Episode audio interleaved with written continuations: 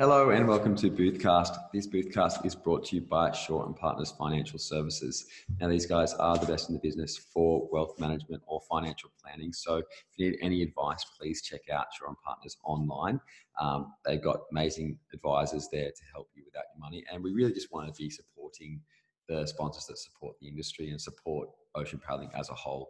Uh, Shaw and Partners have done an amazing job over the past four years and a few more years to come, I'm sure. So if you're looking for anything to do with wealth management or financial planning, please check out Shaw and Partners. Now I'm going to throw you over to my interview with Surf Ironman Matt Poole. Hello and welcome to Boothcast. On Boothcast, I speak to people about sport, business, and the winning mindset. Today's Boothcast guest is coming from the Gold Coast in Queensland. He is a Nutrigrain Ironman Series champion, a Molokai to Oahu paddleboard champion, uh, one of the biggest paddleboard events in the world. He's also competed in, in the ISA World Games. He's won that. He's a very versatile athlete. He's one of the longest serving Ironmen on the series at the moment. So, Matt Poole, thank you so much for coming on. Yeah, thank you. Thank you for having me. Uh, all I can take from that is that I'm old and getting towards the back end of my career, that, that realization. Yeah, so you're 32 now, I think. So you've had a, a, really good, amazing, amazing career. And we're going to talk about that today. But can you give us a little bit of an insight into who you are and what you do, and um, sort of like a little bit, a little bit of an insight for our guests as to who you are? Yeah, for sure. Um, I guess I grew up in surf life. I grew up in Sydney. Um, was always in the water and playing a lot of sports, sort of thing. But I guess the natural calling for me was always surf life saving and, and more predominantly Ironman racing. Uh, at eight, you know, at about 18, I left home in Sydney and moved to the Gold Coast to chase that dream to be in the, the professional Ironman series. And um, yeah, I think 18 or 19 years old, I, I, won the Junior Australian Ironman title, which gave me a, a free ticket into the Nutrigrain Ironman series at the time um, very young, full of confidence, and didn't have a great work ethic back then, and, and sort of finished up the tail end of the series. And um, then, yeah, just the next year, I had a, a turnaround sort of year and, and, ended up winning my first round and finished third overall in the series. So I guess um, showed a lot of promise from a young age, but I guess it was more or less similar to my racing and, and lifestyle. It was just like a bull at a gate. So I was all over the place. Consistency was not my strongest thing, but I could have some of the most memorable races and I could have some of the most um, truly forgettable races, some absolute shockers. So that was kind of the way I've been through um, a large portion of my career and my racing is um, that sort of wear your heart on your sleeve style attitude. And um, look, I've been I've been very fortunate for sure in our sport. I've been one of the lucky ones that's branded with some huge sponsors. I've been for the most part of my career, nearly all my career, I've been branded with Red Bull and Nutrigrain and uh, Reebok and you know company and engine swimwear companies like this, and, and now Shaw and Partners as well. I've been with some incredible brands and incredible companies that have allowed me to do what I do. But um, for sure, um, I guess that makes that sort of led me in the back end of my career to do a lot more outside of the Ironman racing. I wanted to be much more of a waterman or an endurance athlete, a whole whole sort of um, aspect of endurance, water, sort of fitness athletes. So, whilst a lot of the guys are very specific to surf life saving and Ironman racing in Australia, that's great. I started to venture over and do uh, to Hawaii. I went to Molokai and did, competed in the Molokai to Oahu World Paddleboard Championships and um, finished on the podium three times there and, and once actually won the title in 2014. And I also did a, a, number of other sort of waterman and ocean man events. So I competed for Australia in the um, ISA Games over in Fiji, a team you were a part of as well, which was a pretty epic experience. I won the tech race over there, which was unreal.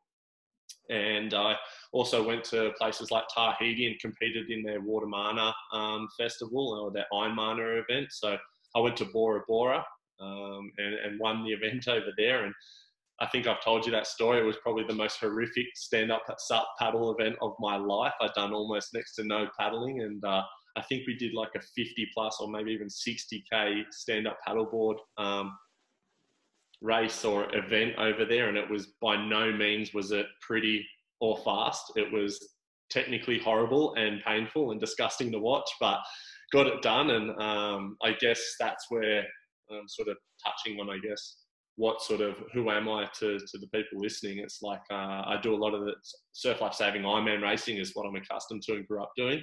but I've tried to diversify myself as much more of an endurance waterman athlete, and and I've had some great sponsors that have allowed me to do that. Yeah, it's been awesome to obviously be a part of and, and be following your career over the past, I don't know, 10 years at least. And it, I guess it was, I, I sort of was racing against you when we were kids. I still remember that photo. We are crossing the finish line the board race and you talk about being a small kid, but I was a small kid. I was like sort of at your waist and you were, I think I was probably like under, under 13s and I was competing up in under yeah. 15s and you were, you were massive, but you didn't really hit your, your stride. You like, you grew up in, in Manly um, on the Northern Beaches of Sydney. You competed for Queenscliff as a kid. Like, were you a competitive junior? Uh, yeah, for, before we move on to that, I just want to talk about that photo. That photo is epic.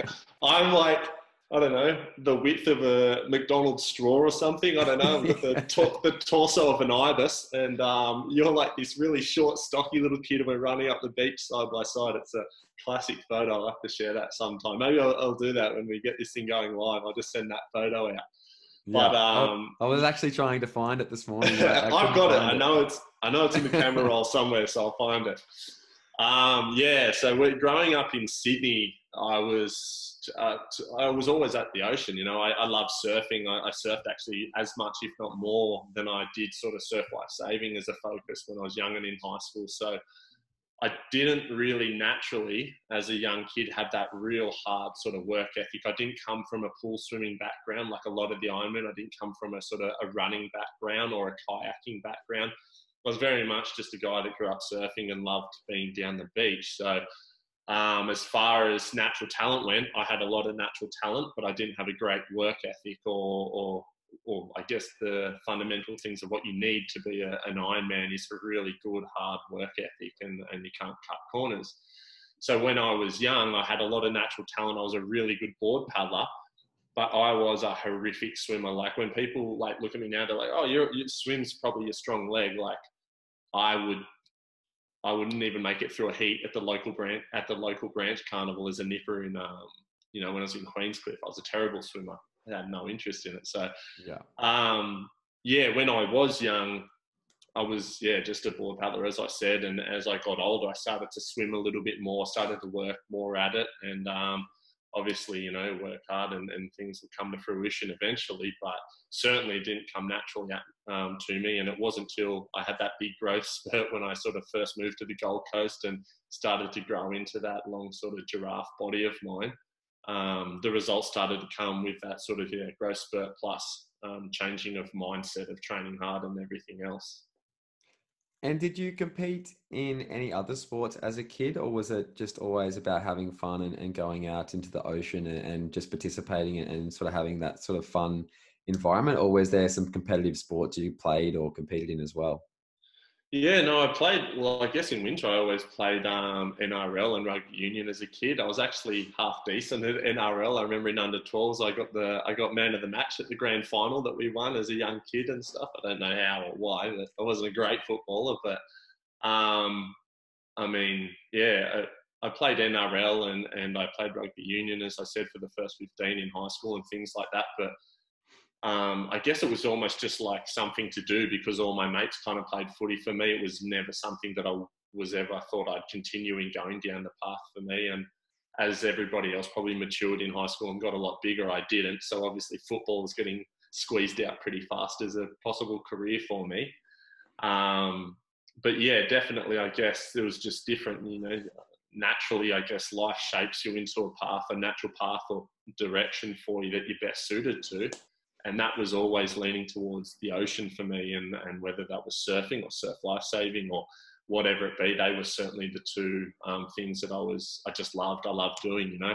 It's when you're a young kid you know that like you don't ever think oh everyone says like i want to be a professional ironman when i grow up but it's kind of like oh i'd still do it for free when i'm a young kid. You just love doing it because you enjoy it. You enjoy being down the beach. You enjoy being with your mates and um, you're pretty young, wild, and carefree. Then you're not thinking about a career and job and this, that, and the other. Um, obviously, as you get older, you get more competitive, and then it gets to a point where you're like, "Wow, I need to start turning this into a career or a job, or I need to go off and study and, and get a real career or job or a different style of job." You know.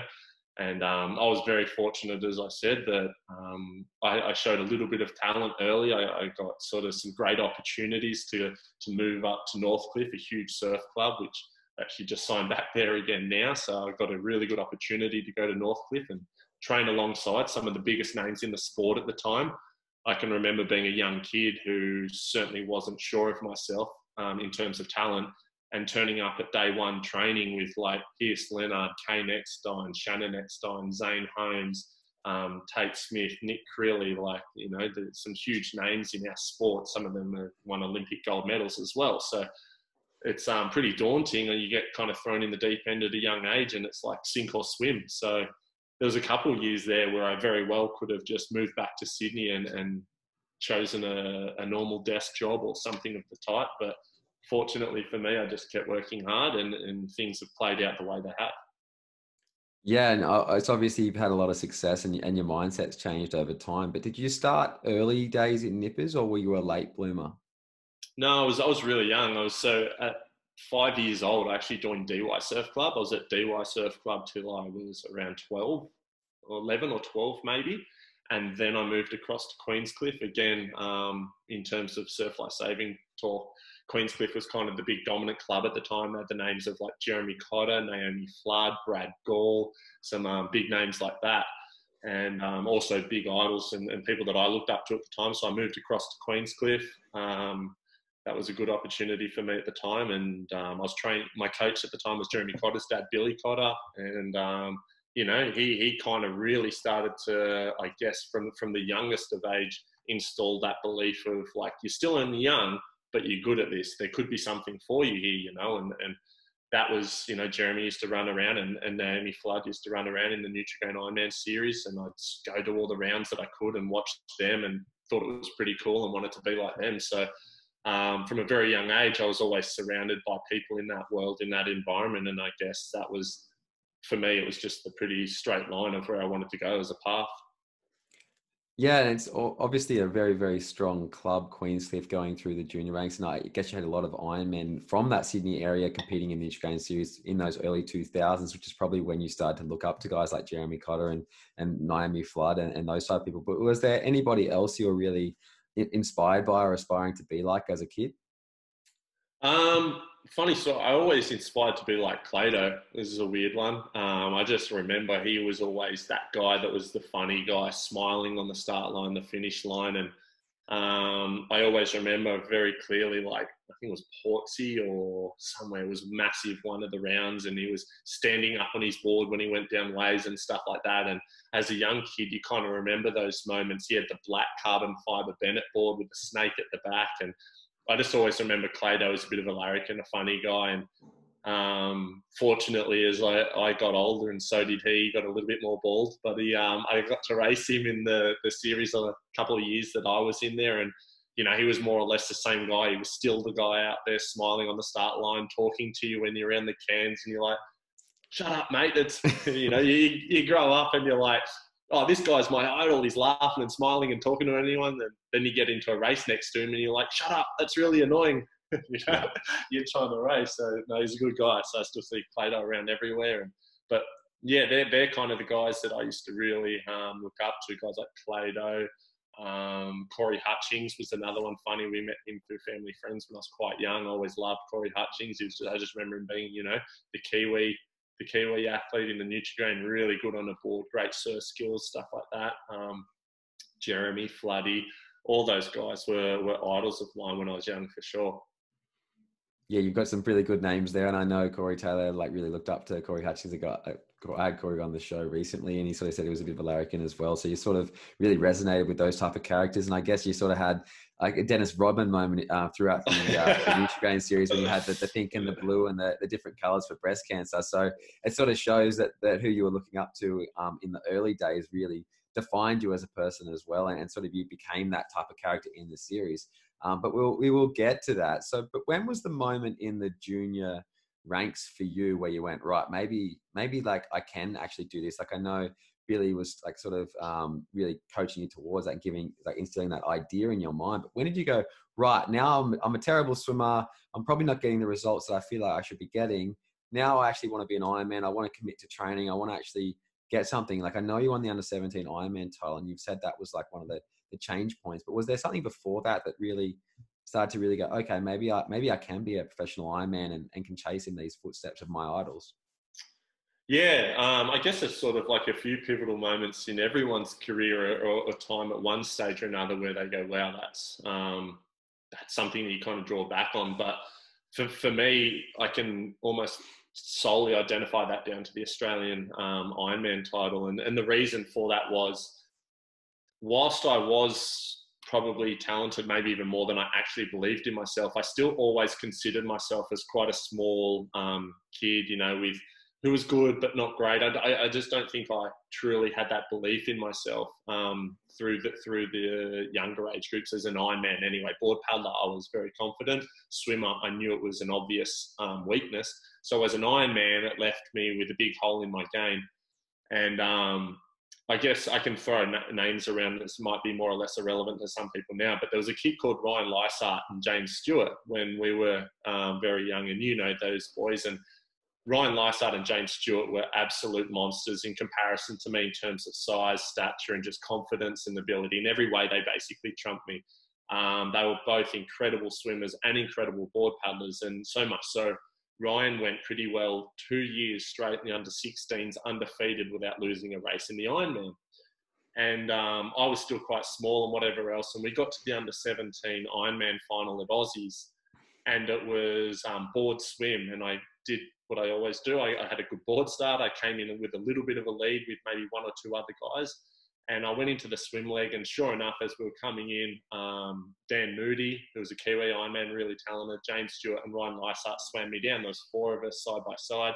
And this wave came, all four of us body surfed it, and I ended up actually holding it maybe another extra 10 meters further than Ryan and just got up the beach and won. It was the first time he'd lost in lost an Ironman race in maybe two or three years and it was for me it was unbelievable like i truly thought before that race best case scenario for me was kind of racing for like a third so um, to, to win that for me was just like I, I remember like still walking around Aussies on that Sunday, you know, at Day of the Beach after winning it, just thinking, you know, I was 10 feet tall sort of thing. But so that was probably that really pivotal moment in my career where I was like, wow, like even the big guys can be beaten. Um, and on top of that is I know I have a known weakness of the swim leg, like my board leg's good and everything else. And like, you know, if things go your way in surf and, and with Mother Nature, you can win a race on it, even your worst of days. And um, have, knowing that you have a weakness and something that you can make better is almost an even bigger advantage because you're like, well, your board leg and swim leg's already really good. Obviously, you can always make them better. But if you truly have a big weakness and you can still match it with those guys, well, then you're like, well, imagine if I can get myself to their level, well, then, you know, surely I can come even further. So that was probably, uh, for me, the, the real sort of pivotal moment when I um, really thought to myself that I got a lot of belief and, and, and really, um, I guess, got confidence. As, as you know, as a racer, sometimes I see it time and time again, guys that turn up to training and they're just bulletproof. You know, they just flog themselves time and time again. But there's something that separates good races and the champions, or good races and the best. And it must come down to just purely the thing between their ears that that belief and that confidence. You look at some of the best guys on any sport. Everybody, when you start on the step and you get onto a start line, has trained hard. Everybody's trained bloody hard. You're kidding yourself if you think in a professional sport that they haven't done the work but for some reason the cream always rise to the top and in so many sports it's the same guys on the podium over and over again. And and for our sport it hasn't really been different. You know you look at um, the early years the Hendys the Mercers all that and then you went through a period of like Hurt, Ky Hurst and um, Zane Holmes and then it was Shannon Eckstein for a huge period of time and then um, Shannon's now recently retired, and, and, and you've kind of got you know your five names over the last decade of obviously Shannon, but Caine Eckstein, Ali Day, Kendrick Louis, myself, uh, Matt Bevilacqua, and you're starting to see now a bit of a transition with these um, other young kids coming through. Your Corey Taylors, um, Ben Carberry's, you know, all these guys breaking through for for wins now, and um, I, I guess that sort of separates the people that train hard, do everything right, but they're just on race day don't pull it together, and the guys that'll go, "Wow, I've had a taste of a victory and I loved it, and I'm gonna I'm gonna I'm gonna do it again and again." It is so true. The mindset is is fifty percent of your racing, as you say. Like everyone trains hard, everyone works hard, but it's the guys who know when to attack, know how to take those opportunities, and know sort of at the same time that you only get this opportunity once a week, or like you think that you got all this career you can look down on, but once you get to a certain point, you're like, I don't know if I'm ever going to be able to win anything again. So it's like I have to try and win this race. Like I have to win this yeah. next race. I have to win, try and do, like win all these. And I think it was quite cool what Guy Andrews said when uh, I think it was Dwayne Thuys came up to him after Hendy had won his third Ironman series title uh, in Uncle Toby's and in a row. And I think Dwayne said to him, "Oh, like, oh, how good is you got second? Like, you can't. Nobody can beat Hendy. He's superhuman." And and he just went, "Oh, fuck that! Like, I, I can do this. Like, I can win. Like, I'm gonna I'm gonna go train the off season." And he went went away and trained really hard that next off season and ended up winning the next um, Uncle Toby series. And it just shows that it is totally the mindset. Like he probably had the ability before that, but to be able to create that new mindset where I go, okay, no, I'm, a, I'm allowed to win. I can allow myself to win. It's okay. Uh, it's okay. I'm allowed to take this victory. It's like, because you're looking at other athletes as well around you. You're like, they're working hard. This guy's working hard. I know what he's done, but it's like, I have to go and take it from these guys. And that's something that you just have to learn. Like it's not necessarily instinctual, but you generally learn that over oh, time that you have to go out there and take it. Very few are born with that sort of thing. It's exactly what you said. Some people, um, just develop it through maybe one one breakthrough moment, one breakthrough win, or whatever it is. Other people just work so damn hard that they just don't demand anything less than winning from themselves.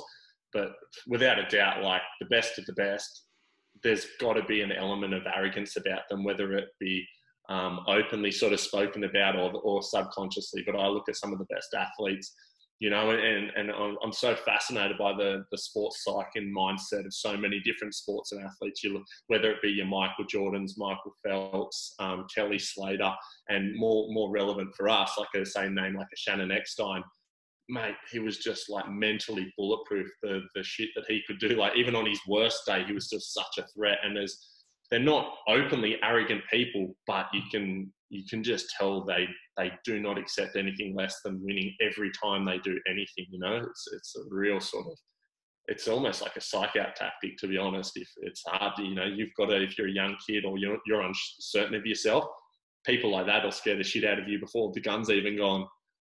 Yeah, absolutely, and it's it's like that that old thing. It's like arrogance can sometimes be mistaken as uh, that your own confidence. Like you think you're being arrogant, but it's like no, no, I'm just confident in myself. And then people are like, oh, he's arrogant. He's got too much of an ego. But you have to have that. Like you can't yeah. you can't go into a race thinking that oh, I don't deserve to win. These guys are better than me. You have to go in the race thinking I'm going to win. I'm better than these guys, and this is my time. And whether whether or not that happens or not, you've got to put yourself your best foot forward. And whether your best foot forward is in either your training or your mindset you've got to, all those factors have to come together to make sure that you're going to be able to do your best and be able to win on the day. Because at the end of the day, nobody trains to come second. Like we're all we're all exactly. racing to, to win.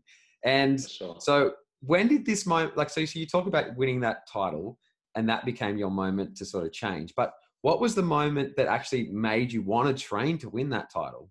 Because you said like you weren't really that talented as a kid. You were sort of running around. You weren't really like you were a string bean. You weren't that strong. You weren't that solid. You weren't good at swimming. What made you want to start swimming? What made you want to start beating these guys? Like we're talking about mindset here. When did the mindset click over and go, okay, now I want to win?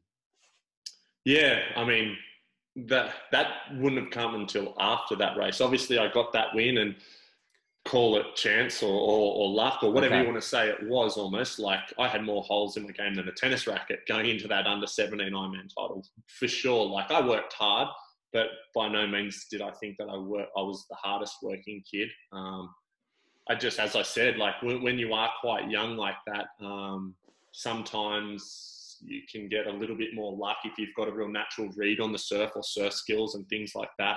Um, you can have a little bit more luck. Obviously, once you get into the higher ranks of open competition or professional series, there's nowhere to hide. Like if you're not good enough, you're not good enough, and if you don't do the work, you you're not going to get lucky. As an under 17, I, I worked hard and I had a lot of natural talent. I think I won that under 17 Ironman title more or less purely on natural talent. Um, that then said, um, the next year under 19s again, I wasn't bulletproof. I still wasn't great. Um, I would be sort of anywhere from the top four or five competitors. There was probably you know five of us in the in, in New South Wales that were sort of could go around and win a race at any time. And then um, I, I, made the move to to Northcliffe, so it was my second and final year in the under 19s, and it's kind of such a, um, a, a funny sort of moment in any Ironman's career, that under 19 Ironman title, because it's not the be all and end all, but more or less when you're going into the Opens, you're going to make a bit of a name for yourself if you are the junior Ironman title. There always is so much hype around that junior Ironman title. Is this kid the next big di- real deal? Is he the next big thing? And I, I, moved to Northcliffe for that year, the, my final year, and I was training alongside some of the biggest names in the sport, as I mentioned earlier. And I think that certainly gave me an edge in terms of working hard and training hard. But um, whilst I was still training hard and working hard, I was still a young kid and I liked all the normal things of um, hanging with mates, going to parties, surfing, and doing everything else. So I was certainly working a lot harder than when I was in that under 17s, but nowhere near enough to what would be accepted if I was in that top, top level. So um, it, again, I went into that under 19 Ironman final, which was ended up um, being the, the ticket into the series. But I went into that, and I would say I was amongst four or five guys that could have won that day. Um, there was myself, um, Hayden Allen, Jack Hansen, James Stewart, Jacob Lowellback.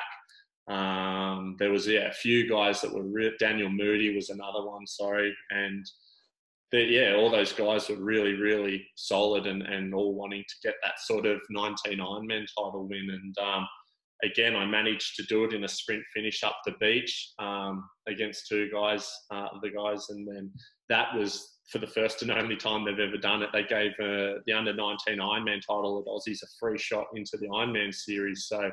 Um, again, life lesson learned was probably the best thing in the world for me. Worst thing at the time, best thing for me um, in hindsight, looking back at it now, I won the under 19 Ironman title, thought I was 10 feet tall, full of confidence, did not do anywhere near enough work in that first year in the Opens.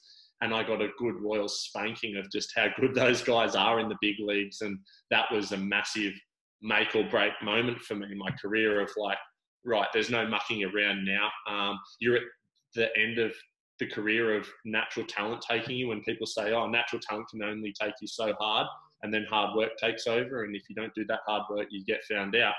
That was the moment for me. So first year of um, the Nutrigrain Ironman series and I finished 17th or 18th and um, yeah, just, just got um, exposed. There was nowhere to hide. The guys that were doing the work were at the front and me at the back was where I was. So um, that was when after that season, I remember just sort of having a bit of a conversation with my dad, and and um, I was like, right, well, I can't keep running around 17th forever because there's no money in getting 17th in sport, and I either move back to Sydney and, and start um, a different lifestyle or career, one probably behind a desk that I did not want to do, still don't want to do, and um, yeah, and and I actually made a big sort of life change. I moved to the Sunshine Coast, joined Michael King who's um, one of the sport's biggest names for coaching and, and as an athlete in his time as well.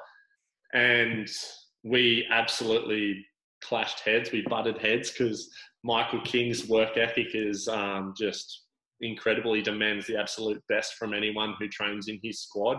And still, I was resisting as doing the hard work. I wanted the results, but I wasn't prepared to do the hard work yet but he got me into shape and, and that very next year again i would have only been maybe 19 or 20 years old. I came out after having the second last in my first series and i actually finished third in the ironman series. I, I won a round at coolum round three or round four at coolum beach and then i finished the series third overall. Shannon eckstein won the series. Zane holmes was second and i finished third. So two of the biggest names in the sport who had one of the biggest rivalries, and I was standing there at the end of the series on the podium next to him. So I was kind of like, "Wow, this is this is crazy. This is wild." And you know, you talk about all these moments along the way, and, and there's different moments always, but um, you know, that that was a huge one for me where I was like, "Oh, this is my first almost." People have to accept me or acknowledge at least that I've I've um, you know got some talent. I'm working hard now, and that you know I may just be the real deal. So that's kind of like comforting in knowing. But as the story sort of unravels, that very next year I turned around and I finished tenth in the series. So um, whilst I was showing a lot of talent, you're still working out a lot of things for yourself, as we sort of talked about before um, consistency in racing. You've got to be consistent if you want to win an Ironman series. And I was at the point now after that third where I was like, well, all right, my goal is to win a, a, professional Ironman series title. That's it's good winning races, love winning races, but I want to win a title. That's the dream. And consistency, if you don't have that, you just won't win a title.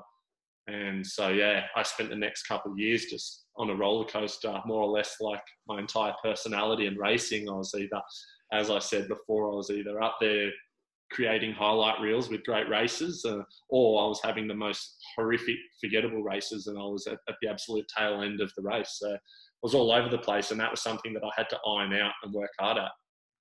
Yeah, and there's so much to unpack there from what you've just said. But so let's go back to the under 19 Ironman title. You you win that, and you sort of say like you're coming out of like I guess your talent and and your sort of um, hard work ethic is starting to come to fruition.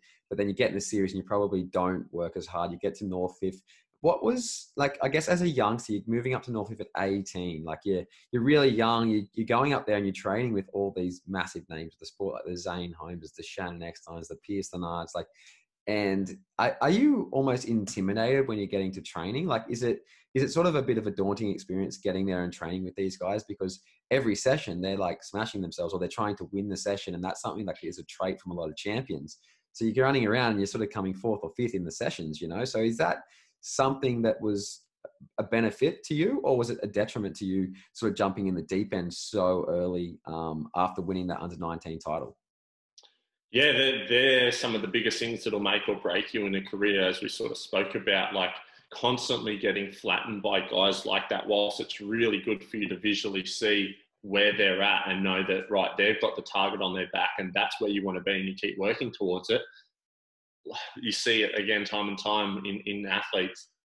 If that's all you know, all you know is finishing behind these guys, it's very hard to break through and break that mindset of, no, I don't want, like, I know I am here, but I don't want to be here. I want to be in front of them a lot of people find it hard to actually break that mindset. It's just a force of habit. Um, humans are humans are a creature of adaptation. If you keep finishing behind someone, that's where you believe eventually you, should be or you belong.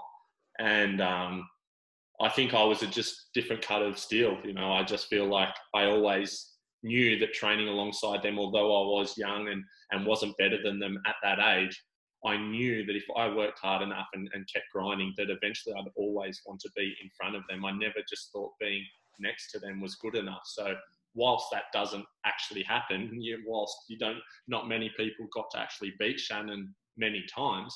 I always had that mindset of I believe I can. So um, I never went into a race thinking, oh, I want to finish behind Shannon, or I'm happy to finish behind Shannon, or, or Pierce, or Caine, or Zane, any of those guys for that matter.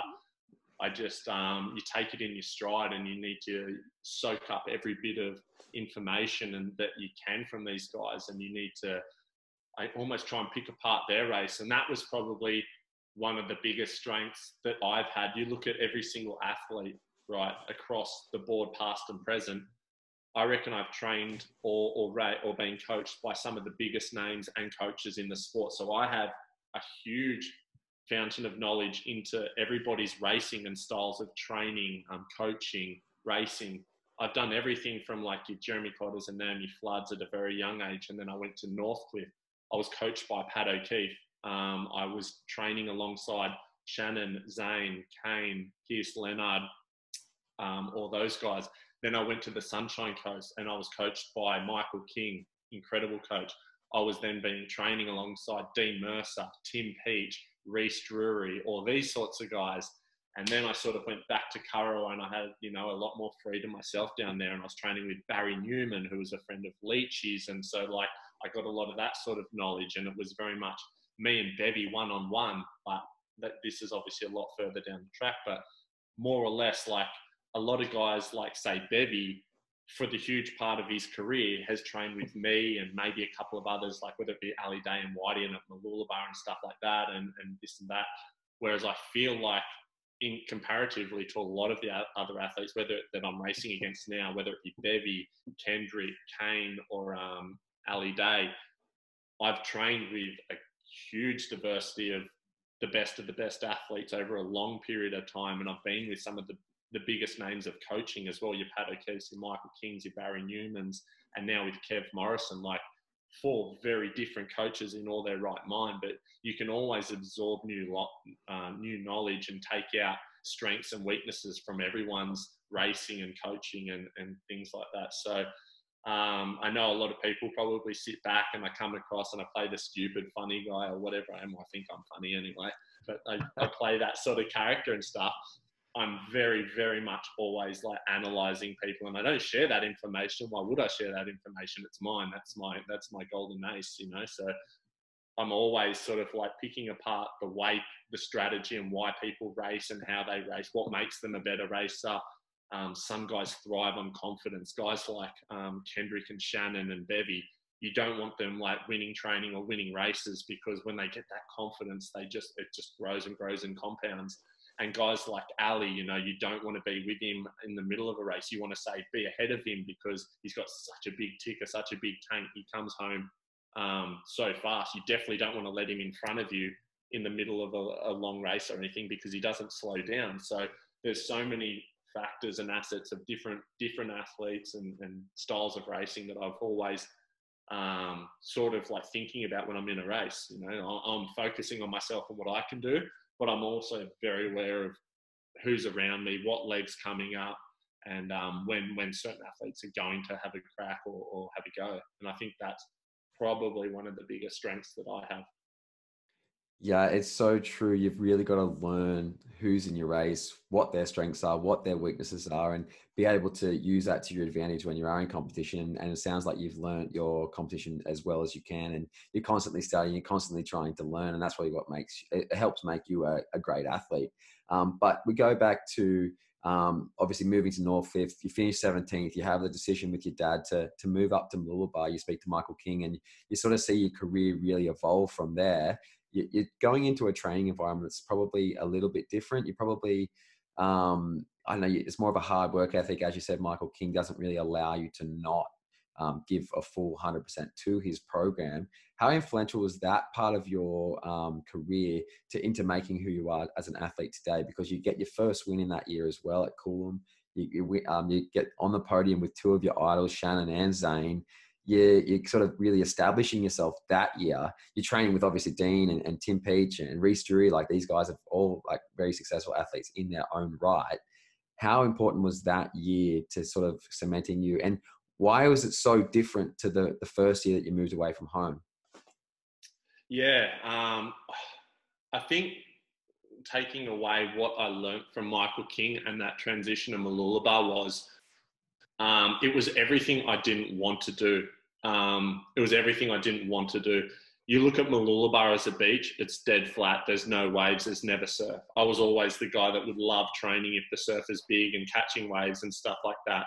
You look at Michael King's program, it is huge volume, huge weeks, lots of running, lots of ski paddling, lots of long board endurance. Just he like he he prides himself on building a huge base foundation in pre-season or in winter so that in summer you've got a huge fitness level and and you just you're never running out of um, fitness in the back end of a race probably almost too much like we did so much volume and with such a big strong squad that we had man, we almost killed ourselves. We ran ourselves into the ground over winter. I feel like a lot of the guys, um, like yourself, you know, when you're down in, in North Cliff and, and on the Gold Coast, you guys would look at the, the, amount of volume and whatever we were doing, whereas you guys were like, oh, we don't need to do that much. We'll be more specific and we'll structure it. Whereas Kingy was very much like long, hard, flat sessions, heaps of volume, heaps of Ks. And that wasn't anything of me at all as an athlete. You know, I was starting to get a bigger, um, heavier, stronger more power based or skill based athlete, and I was going into a program that was designed for a Caine Eckstein or an Ali Day or, or Bevy, you know, like skinny, small, big endurance bodies, and and just you know they've got that. It's just a different style of racing and training. So I think what I can take from Kingy's program is um, like like in life, that was my apprenticeship. Although I had achieved a, a fair amount or reasonable amount of success prior to moving to the Sunshine Coast, when I actually moved to the, the Sunshine Coast with Kingy, I feel like that was the start of my apprenticeship. That was where you go, right, you have to do four really hard, non muck around years, like all life, like all trades, like all apprenticeship, so that you can then run on the back of that for the rest of your career. And, and I feel like Shannon did more or less similar when he was very young with Surfers Paradise running around chasing Trevor Hendy and Clado and huge names in the sport. A lot of those guys got to do an apprenticeship that four really hard years that your results were all over the place. Maybe consistency wasn't good, but you were super fit. You just got it. You built a really hardened edge about yourself, like a, a no bullshit edge. You know, you could be at 100% and you'd be terrifying when you're racing and if you're at, you know, 50% and you're sick or slightly injured or whatever, you've just got that mental sort of hard ass attitude about you that you've done the hard work, you know how to really hurt yourself and to not give up. And that even on your worst day, you can still bring one of your best results. So for me, the, the, the monumental Kingy moment was he made me do the, the work that I didn't want to do, but I knew I had to do. And he just installed that sort of hard ass edge about me that like killer sort of I can push myself as far, if not far further than than some of these other athletes, just on the back of, as I talked about before, creatures are being uh, humans are a creature of adaptation. If you just keep doing these mental, crazy, hard sessions over and over again, it just becomes routine. You get out into a race and your back's up against the wall and you're all exhausted. You almost become comfortable or relaxed because you're like, I've been here before. This is my happy place. Like I've trained hard. I can go at this and keep going at this. Whereas you see other guys who cut corners or don't work as hard, when they get to that really yucky, uncomfortable place, that's when they either make a mistake or they go missing. From the sound of things, it sounded like at Mooloolaba, you got really hardened as an athlete. You, it was uh, like building on your mental game because a lot of people say that um, when you're going into race, your confidence comes from your training. And being up at Mooloolaba and doing these crazy weeks, high volume racing um, against like your main competitors as well. Now it's like Ali and Kendrick, and these guys are really pushing it, and Bevy as well constantly pushing you to get into those uncomfortable places and, and realizing that you can get up the next day and, and do it again. And every session you go to is essentially a race because you're, as you were saying before, you didn't want these guys to finish the session in front of you because that's when their confidence built and you had to race them on the weekend as well. So there's so much yeah. mind games and it's constant mind games as well. And you just, it, it's either exhausting for you or you embrace it and you get on with it. And it sounds like it's something that you really grabbed hold of and used to your advantage, especially in that first year. Now, what other like things did you learn there? Like I know that at Mooloolaba they had a very very strong program. You were getting a lot of um, medals, I guess, at Aussies and at Worlds. Like you were doing all these different type of events. Was there a camaraderie there as well that really helped build you? Like, where was it like a team thing, like as a, and everyone went to sessions, or was it very individual still? At, at um, Mooloolaba, was that so? Yeah. Yeah, very yeah, we, we had a really good squad there for a number of years at Kingy. Um, you kind of feel so isolated on the Sunshine Coast, to be honest. Like, especially at that time too. You know, it's a pretty sort of quiet, cruisy little country town, Mooloolaba. Um, it's obviously a little bit more busy now, but at the time it was very much, or it felt like that for me anyway, coming from Sydney, my whole life in Manly, and then to the Gold Coast. Certainly the sunny coast to me felt like just a permanent training ground. Every day was training eat, breathe, sleep um, Ironman racing. So I was very fortunate, or we were all very fortunate, to have a pretty um, what developed into probably one of the most crazy squads actually in terms of Ironman talent. Looking back at it now, um, I started off there with being sort of the new kid in the block, and, and as I said, yeah, Dean Mercer, Tim Peach, and Jack Hansen were there. And then I moved to Mooloolaba, and then in time, Ali Day joined, massive name. Uh, Hayden White joined, Josh Minogue, Cam Cole, Matt Bevilacqua, Kendrick Louis, Alex Tibbets. Um. You know, I just mentioned a number of names. Like, there's a lot of sort of Australian titles and world medals and, and series wins and gold wins and everything in that group alone. The, the, that's going back almost a decade ago, you know, so a long time ago now. Some of those guys are very much retired and moved on. Some still very heavily involved in the sport or even still racing. But they were the names that we were sort of like breakfast, lunch, and dinner training alongside every, you know, two, three sessions a day. So, um, as you sort of said, yeah, the mind games were crazy because every session you're trying to win, but it's not for everyone. You can burn yourself out about all that as well. Um, there were definitely periods where I would just run myself into the ground. I'd be terrible. I'd have to have time off, and you're trying to work out your body, and you're watching Ali Day or watching Bevy, and you what you want to do and what you should be doing is like a, a big head game. As you know, like the hardest thing I think for almost athletes is working out who they are as an athlete and trying to work that out as quickly as possible. Mm. Because I'm telling you right now, like if I tried to train like Ali Day does, I would end up in a coffin for sure. Um, he, you know, he's just a different athlete, different style of athlete in every sense of the word. Me doing his program would not work for me at all. But when you're training alongside those guys, it's very hard as an athlete to sort of put your blinkers on and go, no, no, no, they're going hard today, but I need to back it out. I need to focus on um, quality over quantity. I need to get, um, you know, it's Tuesday, it's Wednesday or Thursday maybe I need to go 80% here so that I can make sure I get 100% for the Ironman session on Saturday, which is the key focus for the week. So um, the hardest thing is trying to work out who you are as an athlete, what your limits are, and doing the best by you. And then, you know, obviously you clash with coaches and you're clashing with athletes from time to time.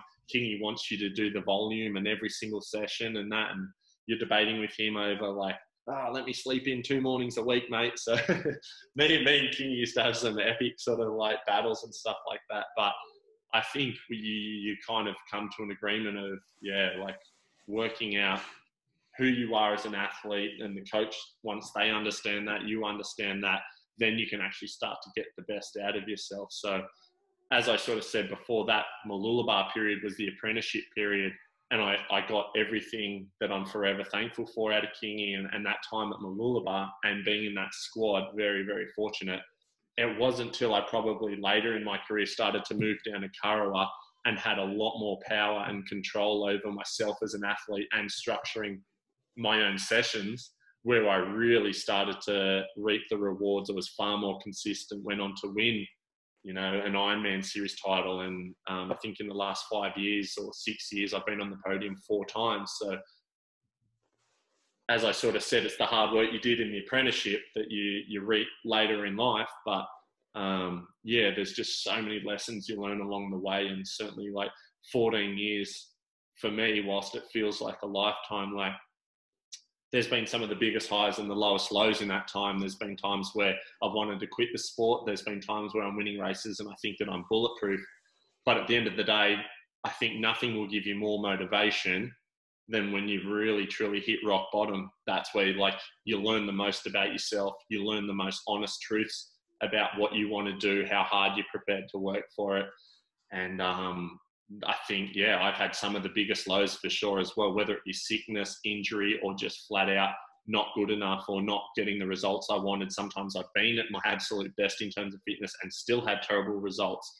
That's even more disheartening, you know. So you've got to sort of, yeah, some of the biggest lows actually give you the biggest motivation that you'll ever get in your career. And, and all these things kind of, kind of just, um, it's one roller coaster of, of craziness being an athlete. And yeah, there are so many learnings that have to happen and you speak about clashing with coaches and, and that's sort of part and parcel because it actually means that you're caring about what you're doing. Like i know i clash with a lot of coaches and since 2015 i, I really i coach myself. I've been able to, to like take all these learnings that i've had from different coaches and actually make them into the athlete I, I am today. And i think that's what you had when you went to Kurrawa.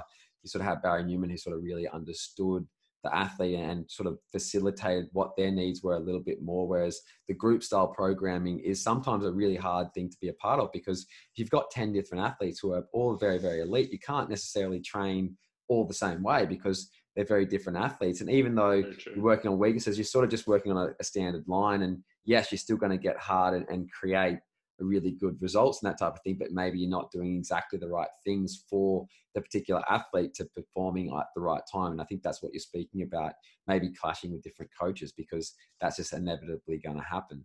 But coming into so you, you still have a lot of success at Mooloolaba. You're very very consistent. Like in 2008, uh, so 2009 you finished third. 10, uh, 2010 you get 10th, you get fourth, um, you get a second, and then you're sort of moving down to Kurrawa.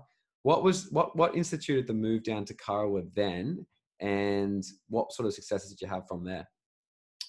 Yeah, so I think um, well, I, would had a good run. I'd had a good stint at Mooloolaba and with Kingy. I think I did six years up there. And um, as I said, like forever thankful for everything that he did um, for me. And, and, and uh, I, I, guess even still now, I'm reaping the rewards of those years that I did with Kingy. So um, I think it was just all good things come to an end, you know, like we'd had it so good for so long and um, nothing can last forever sort of style thing. Mooloolaba made a change in direction with where they wanted to go as a club and, and Surf Sports. And, you know, Kingy, Kingy for one reason or another, uh, moved on down and, and um, went to Currumbin. And, and that was also when I made a, a move to go to Kurrawa. It was a yeah. pretty weird move at that time when I first moved to um, Curra. I'd just finished, I think, um, 2010 11. I finished second in the Ironman series. That was the year I did with the, the pink hair and stuff. And um, I was kind of like, yeah, felt I was in a really good part of my career. And then I had to, you know, there's so much uncertainty whilst I'd learnt so much in Kingy. I was still freaking out about leaving him. It's kind of like, you know, you've got to leave the nest. You've got to go out on your own and be a big boy now and um, use all those lessons that you've made over the years and, you know, use it to your advantage and, and, and come to life with it. So an opportunity came came to me to to go to Curra. I was very I was very unlucky in that just that year or the same year that I first went to Kurrawa, Ky Hurst had just left or retired from America's Cup. So I was a bummer that I wasn't going to get to train alongside him after having raced him for so many years and him being one of the most incredible athletes our sport's ever seen. Um, so I went there and it was, you, you were in the club as well, but you were very much doing a lot of ocean ski paddling and maybe even you just started sort of almost your sub career around 2011 or 12 sort of thing, or it's just kicking off maybe. Yeah, kayaking, so like, ocean ski at that stage. Yeah, kayaking, ocean ski. Like it was a small squad at that time at Curra, so it was a bit of a bold move for me to go from that big, amazing setup that we had at Mooloolaba down to Kurrawa. And um, yeah, I was very lucky and fortunate to sort of get on the phone to Bevy, and obviously I've been living with him for years, and sort of say, "Hey, come down to Curra, join me. We can do this together." And um, you know, we, we we just made it work. We both were as hungry and motivated as each other, and um, we went to Kurrawa and, and it just grew and blossomed and the whole surf sports program over I did five years at Kurrawa, which just recently came to an end. But again, when, when I first went to Kurrawa, um, they just had this really not good, solid passion of being a dominant um, surf sports club and you know they had such a great history, such a great rich history uh, through the club. You know, champions like Ky Hurst and Hayley Bateup had been there prior to me. You were also at the club there. There's so many sort of athletes come and gone, and and Plato was also coaching there prior to me getting there, and, and then they just started to really try and give it a good crack. And um, yeah, I, I guess um, it was a scary move, but I loved it. It was it was it was the perfect move for me at that stage in my career. And um, yeah, five years later at Kurrawa, I've just um, that's all come to an end now, and I've made the move back to Northcliffe. So you know, new chapter in the life as we sort of spoke about before. Um, sometimes change change is the best thing you can do for a, an athlete. You try and reignite the flame and, and give yourself new motivation what better motivation for me than moving to Northcliffe, one of the most dominant and strong clubs in the world, um, unarguably. You know, you look at all their results at the world and, and state and Australian level over a number over a decade now. They just there's just got a winning formula. So, what better way for me at the end of my career or getting close towards the end of my career than to to finish up at the club that I actually kicked off my professional career as well. I, find that kind of symbolic and unique as well. Yeah, and we'll and we'll definitely get up to the Northcliffe uh, phase of your career now that you're all starting. But I think you must have moved down to Kurrawa in about 2014, 2015, because that were the years that I was there. And you sort of said you did five years there at Kurrawa. Um, I know you had successes. You're starting to do some different things as well at this stage. Like you went over to the Molokai to Oahu Paddleboard Championships in 2014 and you won it there. You probably raced a few years prior to that. You had a couple of thirds. What was it about that stage of your career where you started to, to try and do things differently? Like you stepped out of your comfort zone. You, are talking about becoming a big boy. You've done your apprenticeship, and now you're you're chasing these different goals. Like you're obviously having still having very consistent results on the Nutrigrain Ironman series, but in the off season you were going off and doing these different events. What was the motivation behind that? Um, to be honest, it was it was social media, it was athletes, it was sport as a whole was evolving, it was changing. Um, when I first came into professional racing, sponsors would line up and all they'd want you to do is wear their product, use their product, race in their product, put stickers on boards and skis, and that was more or less the extent of it. Technology and social media um, evolved sports and athletes and ambassadors and marketing, turned marketing into a whole different game, and athletes all of a sudden had to speak on camera. They had to sell a product. You couldn't just put on a pair of goggles or, or race in a pair of boardies or on a surf craft and that was enough. You had to go out and sell that product to your followers, to your engaged followers. And, and all athletes have a very niche, unique um, following of people that, whether they believe it or not, sometimes you become numb to it. People are watching your every move on Facebooks, Instagrams, and social medias watching what you're wearing, the things you're doing, the things you're saying, you're reading, um, your training techniques, all these things. People are always out there watching and stuff, and that's what um, more or less began my transition um, into being a 12 months of the year athlete versus a surf life saving Ironman over five or six months of the year racing in the Nutrigrain Ironman series was good, but I had to make myself a marketing um, value to a brand over 12 months of the year, not just six. So I started to, well, I signed, I'd been with Nutrigrain since 2008 or 2009. I've had about a 12 or 13 year partnership with Nutrigrain. I signed with Red Bull in 2011 and still with them now. And um, I mean, you know, they've been two of the biggest companies. I know people sort of sit there and they plug a company or whatever it is, but it's like without them, I wouldn't be sitting here talking to you about doing this. I wouldn't, you know what I mean? That's just if you don't have those brands and partners that support you or allow you to do what you do, you just it doesn't happen. So um, I started through partnering with Nutrigrains and Red Bulls and, and the other partners, and I've been very fortunate to have I started to go off and compete in events like the Molokai Oahu World Paddleboard Championships. I was going over to Tahiti and doing their Iron Mana or Water Mana festivals. I was going to Dana Beach um, in California there and doing the ISA Games. I was doing the, oh, sorry, PPG, the Pacific Paddle Games in Dana Point there. I was doing the ISA Games in um, for Australia and in Fiji and things like that. Um, I've been over to Malaysia the last couple of years and done events with Reebok, um, running sort of like endurance running, cross swimming, cross paddleboarding. That's kind of that niche market I sit in. Um, through doing all of those, it's kept me very active. It's kept me very busy. It's probably helped me burn the candle at both ends to a degree. Maybe my off seasons I didn't get to rest as much as some of my competitors and other athletes have, but I've been able to retain sponsorships and, and work with some of the biggest companies and brands in the world. So, you know, you've got to take the good with the bad. And, and for me, um, whilst I love Ironman racing, staying active, staying fit, and doing other sports or other events actually just mentally gave me um, an opportunity to travel, an opportunity to race and stay fit, an opportunity to keep my profile relevant.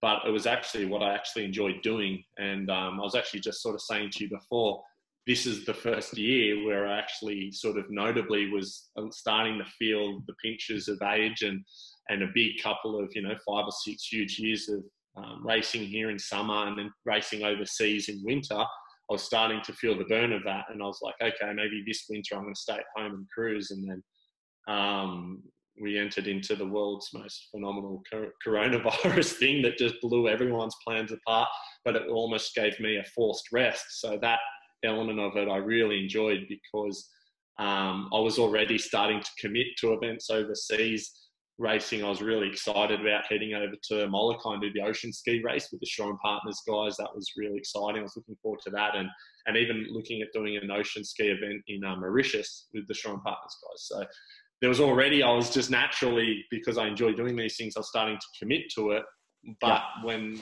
I get to this stage in my career, I have to probably be a little bit more um, body conscious and, and give myself the time mentally and physically to, to rest, recover, and repair so that when I come out this summer racing, I'm going to beat my absolute best and, and um, hopefully leave no stone unturned but it's really important to be able to mix things up and step outside the comfort zone. Like you, you, you're racing in your professional series over the summer, you're doing six months of Ironman racing, but sometimes it's nice to actually step away from that scene, step away from that community, and actually go and do different things. And does it does it also keep your mind fresh and relaxed and sort of keep you fit? Because I know with training, you've got to kind of stay fit without doing the same things because otherwise you kind of burn yourself out, like you're speaking about. But because you're doing different activities, you're not really burning yourself out. And that's something that I've tried to do throughout my career is always do something different. Like whatever gets me out of bed in the morning is the, the training session I'm going to do.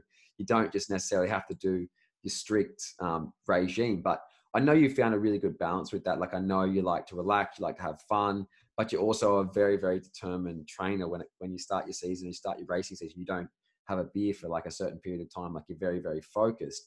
How important is that aspect of racing, training, and life balance? And how have you formulated your own balance for your training? Yeah, that's that's a tough one. Again, it's all trial and error. Nobody gets that right the first time. Um, oh, there's been so many times where you're like um, highs and lows through the career. Um, I, I, found actually, funny enough, one of the biggest lows for motivation I had actually come came after winning the 2017 Ironman series because I'd spent at the time a decade in the series 10 times trying to win that um, failed failed or came so close so many times and then had injury sickness um, fell short by just points from winning a series. And then after that when you finally achieved that i wanted to come back and back up and you know go back to back titles. That was my goal. But something inside me was like oh took 10 years to do. You've finally done that. And then now it's like now you want to just do it all over again to try and win that again? Like you know what I mean? It's it's it's hard. So um, trying to juggle that balance of, of, of training, racing, consistency, and life at the same time. You've got to live a normal life. You've got to catch up with mates, go out, have a few beers, or you know, invest time into relationships, or you know, if you've got a girlfriend, it's I've had a few girlfriends, so it's it's um it's hard to be like you know it's very selfish being an, an athlete and you know, you've got to find the right girlfriend. You've got to find everything's got to kind of balance in moderation. I think you can't have one component of your life just at 100 and then everything else will just, the, the scales are thrown out. If you're putting your whole life and all your focus into training, I can guarantee your social life or relationships or, you know, sponsors and stuff like that will take a hit. You have to find that happy medium of everything. And I think that's been something that I've more or less tried to keep at a balance through through my career. Certainly, like you said, when I was younger, and certainly when I first moved up with Kingy, he just had a no drinking, no party sort of attitude at all, and I would go months and months and months like without going out or without a beer in in training because you know I just believed that I you know I wanted to win, I wanted to win, I wanted to win so bad, but um, there can only ever be one winner in a race. And if you do all that work and you don't win, does that then is that the catalyst that just sends you bananas and you completely quit the sport? So it's like you've got to like keep a good healthy check on everything so that you you know when you do have your bad days whether it be bad training bad racing results bad sponsors bad relationship if that does you know have have a tough week or whatever it's not the catalyst to the end of your whole life. It is like, oh, everything's in good check. Maybe I can work on that and get it back to healthy again. But um, if you have everything well balanced, I feel like you know it doesn't implode your entire life. You have a pretty good sense of um, reality from like you know fairy tale. It's coming down to finding what's important and, and actually experiencing your life and, and, embracing different uh, challenges and, and things and not putting too much pressure on one thing because sometimes that can be a detriment to your performance and you're not going to be able sure. to perform the way that you want to do. So you've had very consistent results over the past, let's say 14 years in the Ironman series. You've had, you had your first win at Coolum back in 2009, I think it was. Then you have your first series win nearly 10 years later in 2016, 17 these are sort of two major highlights. And what what was it like winning your first race, and what was it like winning your first series after such a long period of time? Like I know you said you come after that that series when you're like, oh, it was terrible, it was tiring, all that sort of stuff, but it was obviously really exciting. And I've actually got, I think I've got the footage here as well of you coming across the finish line, coming down to the final wire, 16, 17, Shannon Eckstein, Matt Poole, and you run, run him up the beach and you, and you win your first series. Yeah, I mean, I couldn't really pick the two apart. What was more memorable? I mean, obviously, I'd say the Ironman Series title because it's, as far as I'm concerned, it's the biggest thing in the sport. It certainly is for me. It's the biggest thing in the sport. Um, but winning your first race, that's that's that real, um, sorry, um, like true realization that for years and years of hard work, that's the um, that's the kind of breaking moment. But that you finally cracked it. But yeah, this for me was just um, insane. Like, you, if you know the history of the sport, you know the rivalry between me and Shannon. If you knew how that this played out, um, and to come down to what it was, it's just insane. You could not script a better finish. You know, it was my tenth year in the series, and I was and I was trying. I was going for my first series win. This was actually yeah. Shannon's tenth title. He was this day. He had more or less said leading into this week or the, the final round. He said, "If I win this weekend's title, that'll be my tenth title, and I'm retiring. I'll leave the sport." And everyone was like, "Wow! Like he's Shannon's going to retire because everyone was so confident he'd win." and um, you know it was my 10th year in the series and i still hadn't won a, won a series title so i was like oh this is hard you know and after the going into the final race of the, the final weekend me and shannon were locked on point score. We were dead tied and um, going into the final race which was an eliminator. And shannon just that's his format. He's so consistent at eliminators. It's just like oh this is scripted for shannon again. Like you know when's it going to be my time? You're asking yourself all these types of questions. And um, yeah, literally going into the first the first two races of the eliminator, I just raced terribly, and Shannon was as usual so consistent and up the front. The third and final race, the one for the title, the one for the money, and bang, gun goes. We both get out the back first and second on the ski, and I'm like, oh my god, this is going to come down to the wire. I actually managed to get away from him in the swim. I got a little wave and, um, you know, tiny bit in front of him. We went out into the board leg and I was leading, had about 10, 15 meters on him coming back into the shore. All I had to do was get down this wave on the board and I won my first title. And I remember on the top of it, I could hear the whole crowd. I could see everyone on North Cronulla like holding their breath and I just fell off the back of this wave. I didn't get down and I could like hear everyone just go, oh. I was like, oh, that's not good that's not good. And I turned around and Shannon and Ali Day are on the next wave, and I'm like, oh my god, it's going to go down to a sprint finish. And sure enough, we picked up the wave of coming in. I was just like, mate, I've never, you know, I backed myself up the beach pretty quick, and I'm like, this is the one time that I don't want to trip over or stuff up a sprint finish. If I've ever won a sprint finish, this is it and Shannon gets up all of a sudden before me, and I'm like a foot taller than him, and I'm like, oh, well, that's that's not a good start. Like he's already up and running, and um, he we were just shoulder to shoulder at the start, and I was like, oh wow, I'm gonna lose this one. And um, I just like remember it being like it felt like it was an eternity to that first turning point, and I just ended up edging in front of him, turned around, and um, yeah, went on to win, win it in a sprint finish, beating him by you know a couple of meters and one point to win my first title. And um, he missed out on his tenth. So it was pretty um, it was pretty weird fairy tale scripts to to sort of um, have it go down for your first title for sure. And how do you get into the mindset to be able to do that? Because I know you're a headphones guy. You you walk around. You probably don't speak to too many people before you compete, and you've you've got to you've got to control all that energy because if you don't, you lose before you even start because you waste all the energy thinking about the race, and that's sort of a real pinnacle moment in your career. Like that's a moment that you wanted to be in for. 10 years since you started the series and, and you had to make it happen. You had to be clutch, that term that a lot of people use for these type of moments.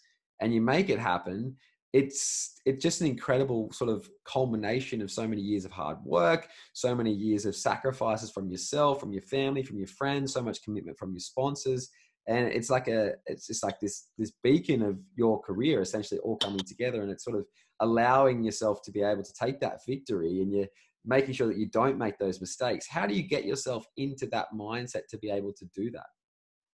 Yeah, uh, that's another one that's just been trialed and errored through over a decade of, of racing. You know, when you're young, you used to like, you know, listen to that real psych up, pump up music. You used to like run around, get your heart rate up, do everything else. And then I've actually found that for my style of racing, I'm the polar opposite to that.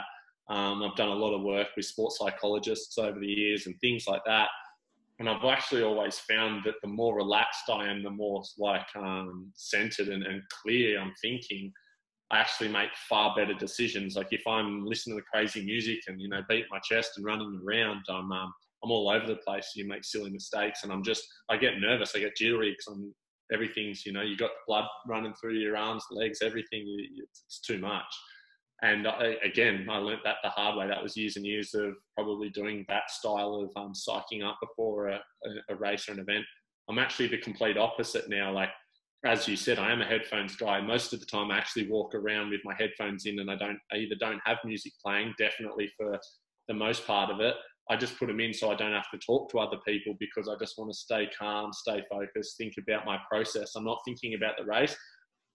I'm just thinking about what's next. Is it you know put put my put my jammers on and, and go for a swim or a warm up? Is it go down and look at the surf? Depending on is it time to have a have some um, you know electrolytes, some Red Bulls, have, have, a gel, whatever it is. You know, I'm just going through my process of what works for me, and if I'm running around and frantic, I'm I'm, I'm missing steps along the way. So um, certainly the playlist, my race day playlist is just like weird. It's just like old school, like 80s, 90s, like super cruisy, like old school music.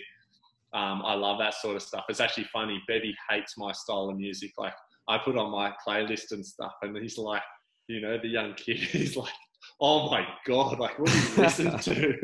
it's pretty funny, but um, yeah, like I, I just when I listen to that sort of music, it's just slow and it's relaxing, and I'm focusing on deep breathing and everything else. I'm almost trying to get myself to that meditative meditative state sort of thing before a race. Because when the gun goes, adrenaline's going to kick in no matter what, and I'm going to go like a bull at a gate. I don't need to be there before the race or before the gun goes. I want to try and stay relaxed. So, um, yeah, like when you're coming to a moment like that, in that that that style of a race, it's exactly that. Like it's the hardest time in the world to be relaxed or to to calm yourself down, but it's probably the most important time. So I had a few processes and stuff like that. Breathing, like obviously in the sprint finish, you don't really get much of a time. But I can remember as that wave was coming towards me and I saw Shannon and Ali on it, I remember taking two really deep breaths in through my nose, out through my mouth, just trying to lower my heart rate, trying to calm myself down so that I wouldn't make a silly mistake because I knew that my heart rate would be going a million miles an hour. So um, when I was on that wave, rather than looking at the finish line, I was looking at the depth of the water where I was going to hop off my board, exactly where I wanted to step, make sure I didn't trip, didn't hop off too early, didn't hop off too late, and gave myself the best shot at getting up the beach. And um, you're trying to micromanage or micro break down these these moments in a race, especially in the clutch situation where it's like all on the line and there's so much going through your, your mind, you know, like Shannon wants this more than ever. He's going for his 10th title and he wants to retire. You're going for your 10th. There's a crowd going wild, like commentators screaming, people on the beach, whatever else, cameras in your face filming you. Like, there's a lot going on when all you're trying to do is put blinkers on and, and get to one point on that run, which is that, um, you know, big Nutri-Grain thing. You turn right, and from there it's the, the, the home straight to the finish line. So, um, yeah, you're trying to micromanage and block everything out and, and um, relaxation is the key for that. So yeah, as you sort of said, I for me, I just I listen to music or I just put them in so I, I, I can sort of avoid having have all those lengthy conversations with people on beach during race day. Happy to have those conversations after the race or the day before or whenever, any other time. But when you're there to race, you're there to do a job, and I need to do the job right. So I need to go to my process, which I've built out and tweaked and finalized over years of trial and error. Um, same thing as, as I sort of said, finding that winning mentality between your ears or finding your race day process is also the same thing. It's, the earlier you find it, the better it is because you're going to have a longer career. But if the later you work it out or, or piece it all together, it's um, you know it takes a while to get it right for sure. As I said, I've done a lot of things that didn't work, and you know whether it be different drinks or food or breakfasts or sleep patterns or styles of music, whatever that be, done it done it all over 14 years. I can assure you. and you've got to make sure that you're doing it all right when it counts. But the, the thing that I love about that moment is that there's an opportunity there. You miss the wave, and then you have to take those two deep breaths to calm yourself down and then attack the next opportunity, which is really hard to do. Like you've given your whole day to eliminate a format. It's probably four or five races. You're down to that final moment. And you could have, like maybe if you like, was a little bit left, a little bit right, and you could have been had a defeatist attitude at that point. Went right, oh, I've missed it. Like my opportunity's done. Like I've been working so hard. These guys are going to catch me. But instead, you, you really like you took the deep breaths, you relaxed, you calmed down, and then you waited for that next opportunity because you knew you could back yourself up the beach, which is one of your strongest things that you have in your career, like watching your race and getting to that can first or getting to that mark first before you turn to the finish chute. Yeah, that's what I, I guess I was really impressed with that. That that that's how it panned out, and you were able to forget about what happened, and you just that's what I try and teach all my athletes that I have as well. It's like you forget about whatever happened; it didn't happen. You just now you do your best race from there, and that's what you were able to do so well. So it was pretty cool to see. Yeah, I think I think I had that result gone a different direction. There was a time and place to to, to work that out or, or to really reflect on that and be super devastated. But it was probably that night night at the pub when you're having a couple of beers to go, wow, I really wish I got down that wave. So um, the thing is exactly as you said, don't dwell on it when there's still an opportunity present. Your time to dwell on it or be upset when there's no more chances races one and done and you're at home having a shower. That's your time to reflect on it. You cannot, in a race, if something doesn't go right, dwell on it. You need to take it in, accept the pro, like you know, adjust your plan, change, accept the process, and then execute and do that quickly. As you said, yes, I missed the wave, but that wasn't my last opportunity. I still had another opportunity. I still had that wave coming, and I still had a chance to go had I lost that opportunity, race is done. Then I can be as upset and pissed off as I'd like in my own time off the beach. But certainly, whilst the race is still alive and going, you always have to, um, yeah, just accept the process and, and, and make do with what you got. Yeah, well, you did it really well at that time, and I'm sure there's been instances in your career where it probably hasn't gone your way and it's gone the other way. So it's always nice to have one yeah. um, on your side. What um what is like probably the one of the, the biggest failures of your career would you say? Is there any failures or would you say they're all just key learning moments? Uh, uh yeah failures is such a hard word isn't it? Like I, you look at them more as lessons. Certainly you've had some really shit or hard lessons. Um, one of the one of the probably hardest or worst lessons that I ever had came from probably the second best result of my career the year that I had the pink hair and finished second in the Ironman series actually finished second to Shannon by two points. Um, so almost like more or less the same sort of story. Did the same thing, opened up the, the Ironman series really strong with a third at Currumbin. Um, I went to the second race, second round, we raced at Bondi Beach, and I actually won on Bondi Beach. And that night was young, I was 2010, 11, so maybe I was like 22 years old or something. We went out and partied all night at Bondi because I'd won and I ended up getting really sick. And um, we had the third round of the series two weeks later at Coolum, and I was leading the series at the time. I had the black leaders jersey on, and we raced at Coolum. It was dead flat endurance race, and I had the worst sort of like um, just cold. I remember just the whole week. I didn't even train. I was exhausted. I was tired getting out of bed.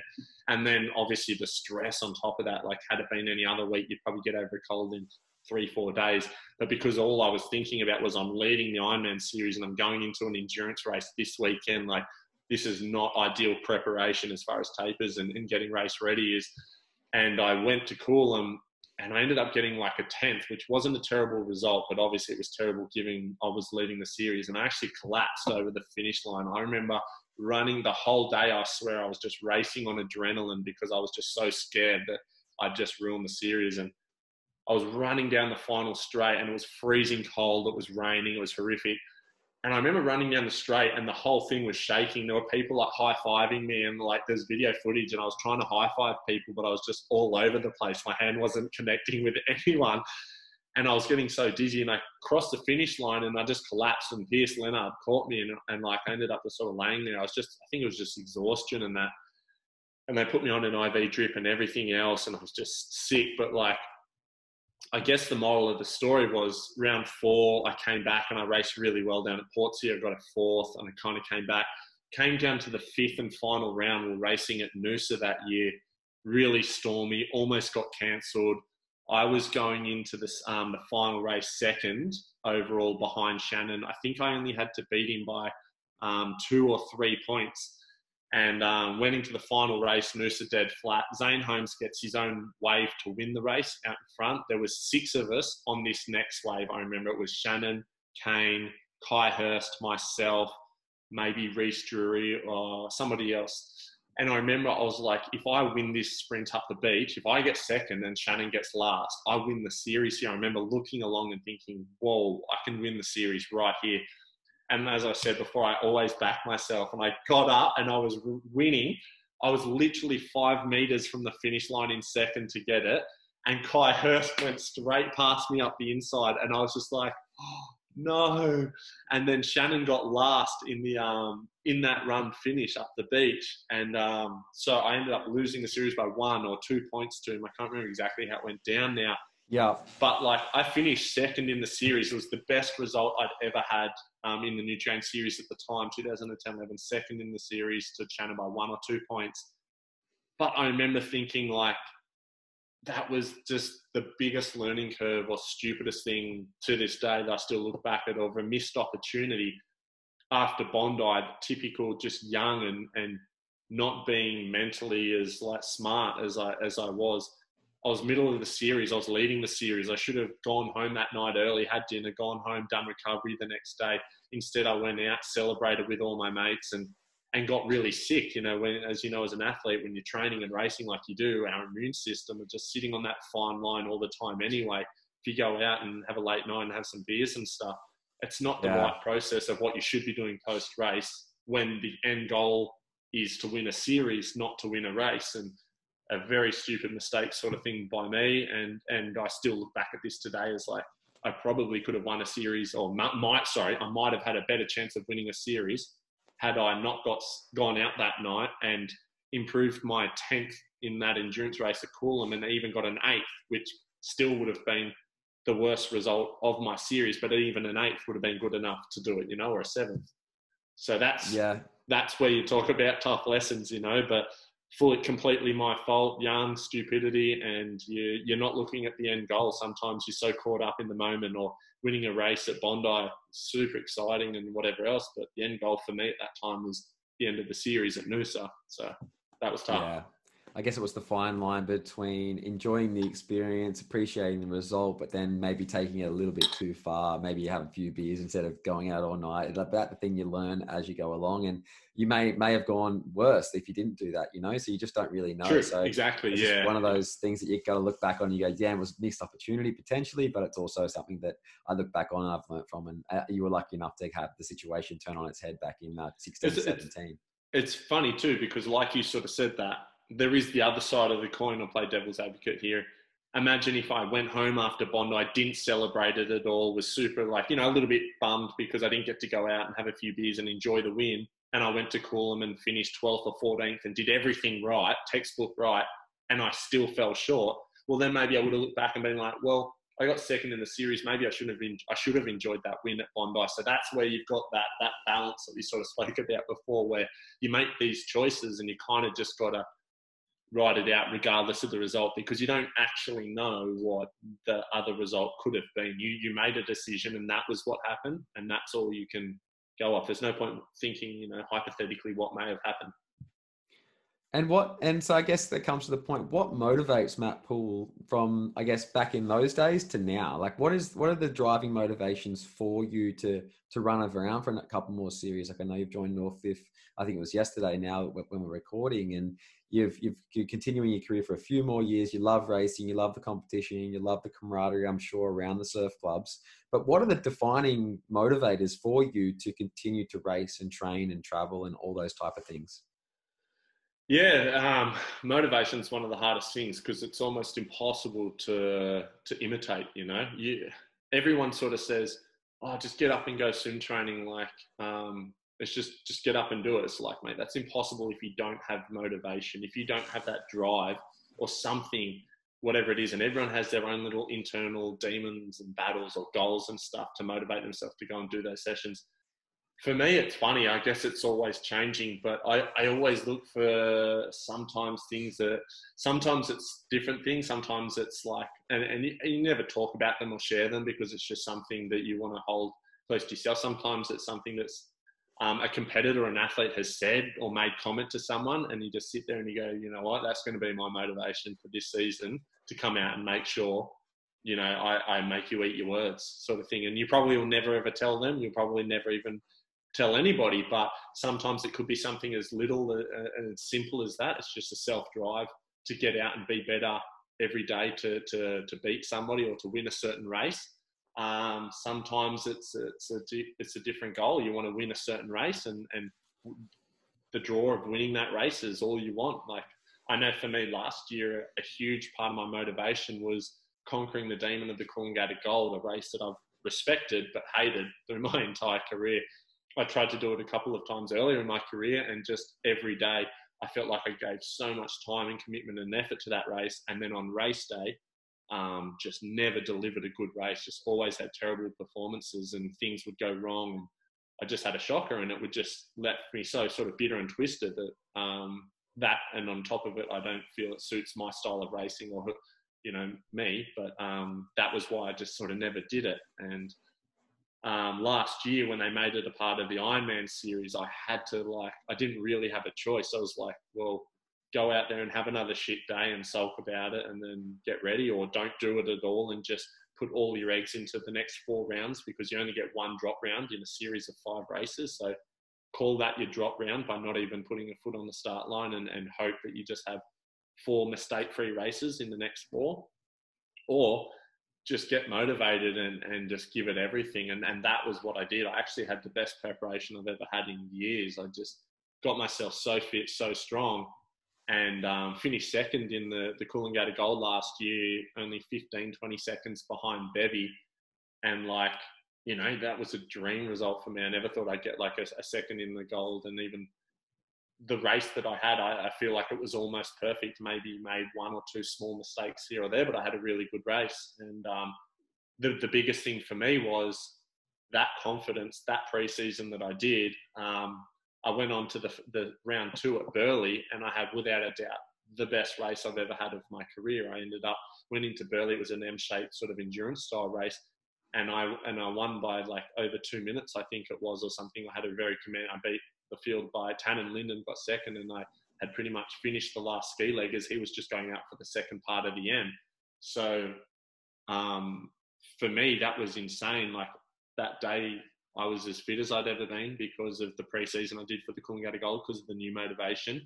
Um, I felt super confident coming after the race and I went out and I just executed really early in the race. I got a small opportunity, a small break, and rather than second guessing myself or doubting myself, I went, nah, I'm going to back myself and go on my own and, and just break the field. And, and I managed to be able to do that through, you know, racing hard and getting a few lucky little key moments of waves at critical times. Um, it came out really well. So when you sort of talk about, I guess, um, yeah, that I guess that, that that's sort of more or less what sort of drives me is, is either races or people or um, certain things. I guess getting sort of older now, I find it hard to get motivation every year. So I need to always be searching for motivation because I tell you what, getting getting out of bed in winter at 5 a.m. when it's freezing cold is um, it gets tougher every every year for sure. I don't I won't miss swim training when I retire. That's for sure.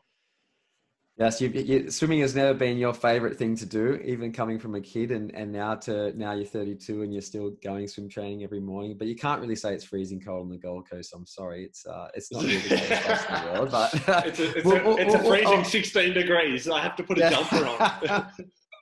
yes, but so you've got all these different motivators, and as as it goes along, your motivation changes. You've got different people um, motivating you, whether it's from like external sources, from like sponsors, or from um, club wants you to do well, um, your girlfriend wants you to do well, whatever it is.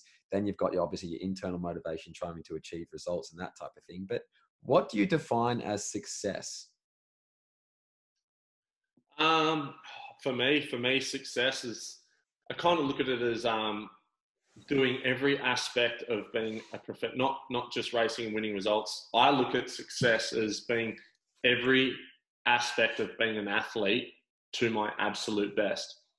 That is training, racing, results, sponsors, profile, social media, um, income.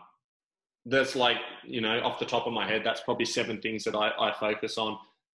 If I if I don't have the income, I can't afford to do what I want to do. I'm going to have to go out and get another job. If I don't have sponsors, well, then that's going to coincide with the um, income problem.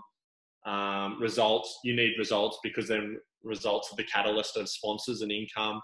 Um, training, you need to be committing to training, otherwise you don't get the results, and then it goes down the line. So when you sort of determine success, a lot of people would probably say, "Oh, success is determined by trophies on your mantelpiece at home, or the races you won, the races you didn't win."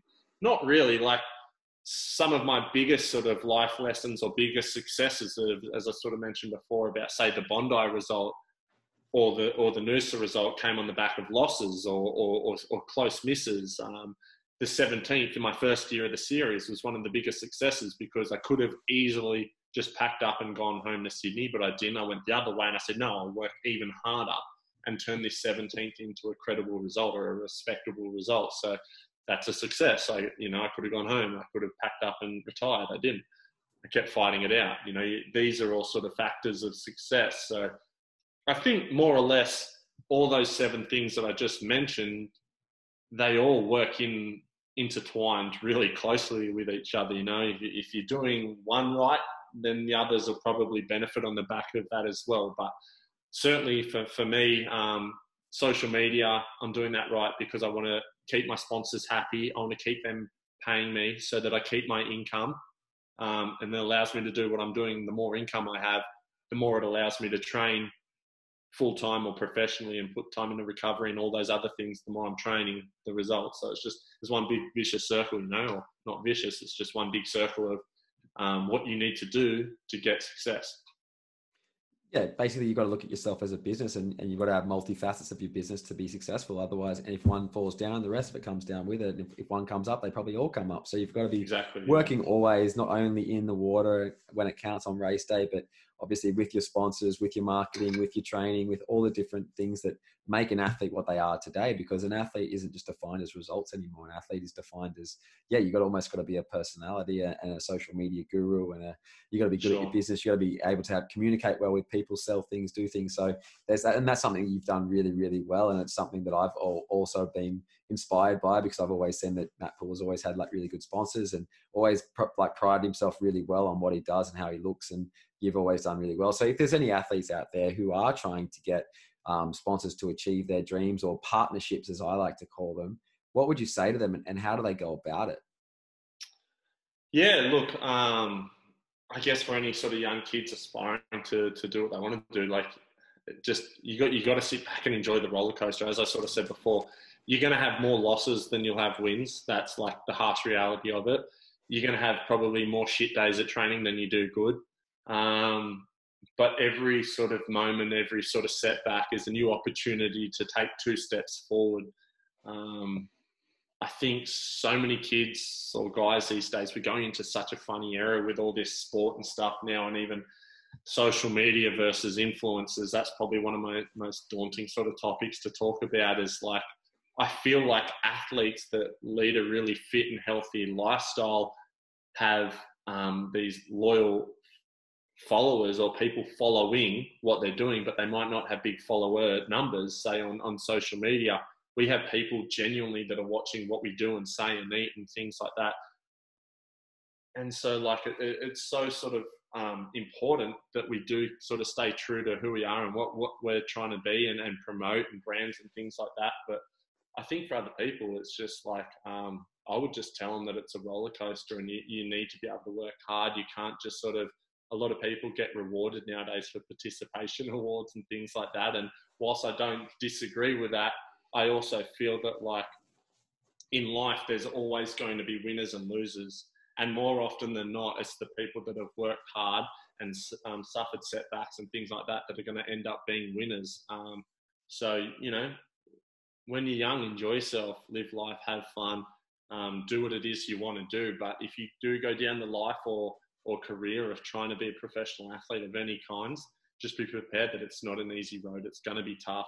You're going to have to fight for every inch. Nobody will give you anything. And, uh, and believe me, if you're prepared to become complacent or sit back on your um, results, somebody else will come along and be more than happy to take it from you. So that's probably, you know, all, all I can offer is, but, um, you know, it, it's a great lifestyle. And I've been very fortunate to, to do what I've been able to do in our sport. And um, yeah, obviously sooner or later, probably in the next couple of years, this chapter will come to an end and a new one will start. So I'm um, sort of starting to transition and get myself ready for that next chapter. So um, yeah, it's just all part of it.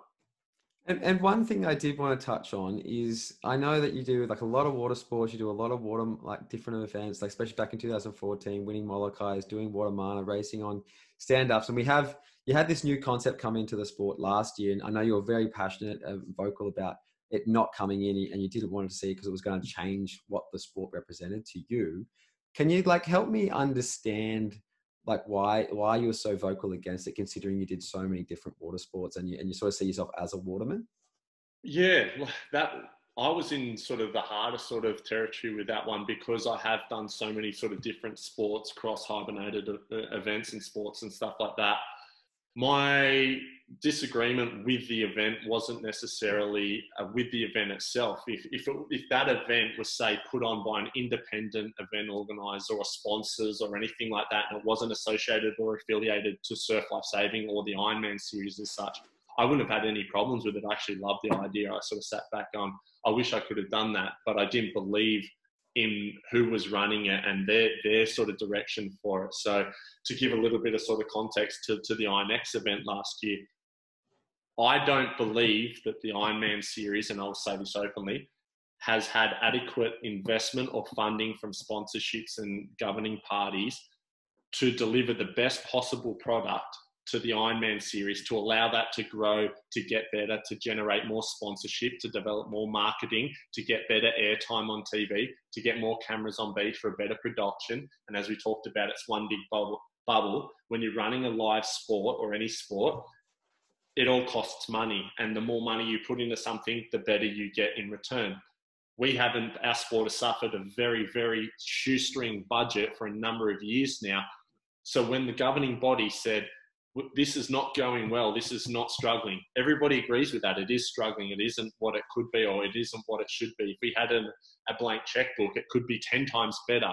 But when they sort of deviated and said, we're going to go and start this new concept event of SUT, cross Ironman, cross sort of CrossFit style event, I looked at how much that was being spent on that event and the prize money that was being awarded, and I felt that it was truly an honest slap in the face from surf life saving to sort of sit back after years and years of underfunding or underinvesting in our, our sport and the tradition of their sport and what it's been since hundreds of years and to say it's dead, it's dying, and we're doing something different. I kind of was like, we all agree with you, but because of it's a monetary problem, and let's sit down and try and find out a way to to put more money into this exactly that so that we can make this thing better and watch it get bigger and better and grow. And that's democracy. Everyone's obviously got a different opinion, and everyone can sit here and say that. But I felt for Surf Life Saving, as the governing body, they weren't in a position to sort of say that. Had Nutri-Grain, the major sponsor, come along and said, "We want to run this event." And this is what it's going to be. I'd be like, absolutely. Nutri-Grain's not tied to Surf Life Saving. Nutri-Grain's not tied to CrossFit or whatever. They can go and put their money in a BMX race if they want to do it, and we can do a BMX race if that's what they want to do. But um, more or less, it was just like, so I was upset with SLSA doing it, and I sort of said, I made my stance very clear that I didn't feel that their money was being invested right or properly for the Ironman series. So I was un, I was baffled why they were putting this amount of money into a concept event and trying that. Does the concept event look cool? Absolutely. Could it work? Absolutely. But it wasn't something that I prided on, prided on from Surf Life Saving, putting their time and effort into. For me, it was the Ironman series. So um, and, and to give perspective of that too, another sort of backhand in the face and, and call it, you know, spite, whatever it is. Like that day alone was a 45 minute race, one off standalone event. Caine Eckstein won and made $25,000. in the in the Kellogg's Ironman series, also sponsored by Surf Life Saving, the governing body.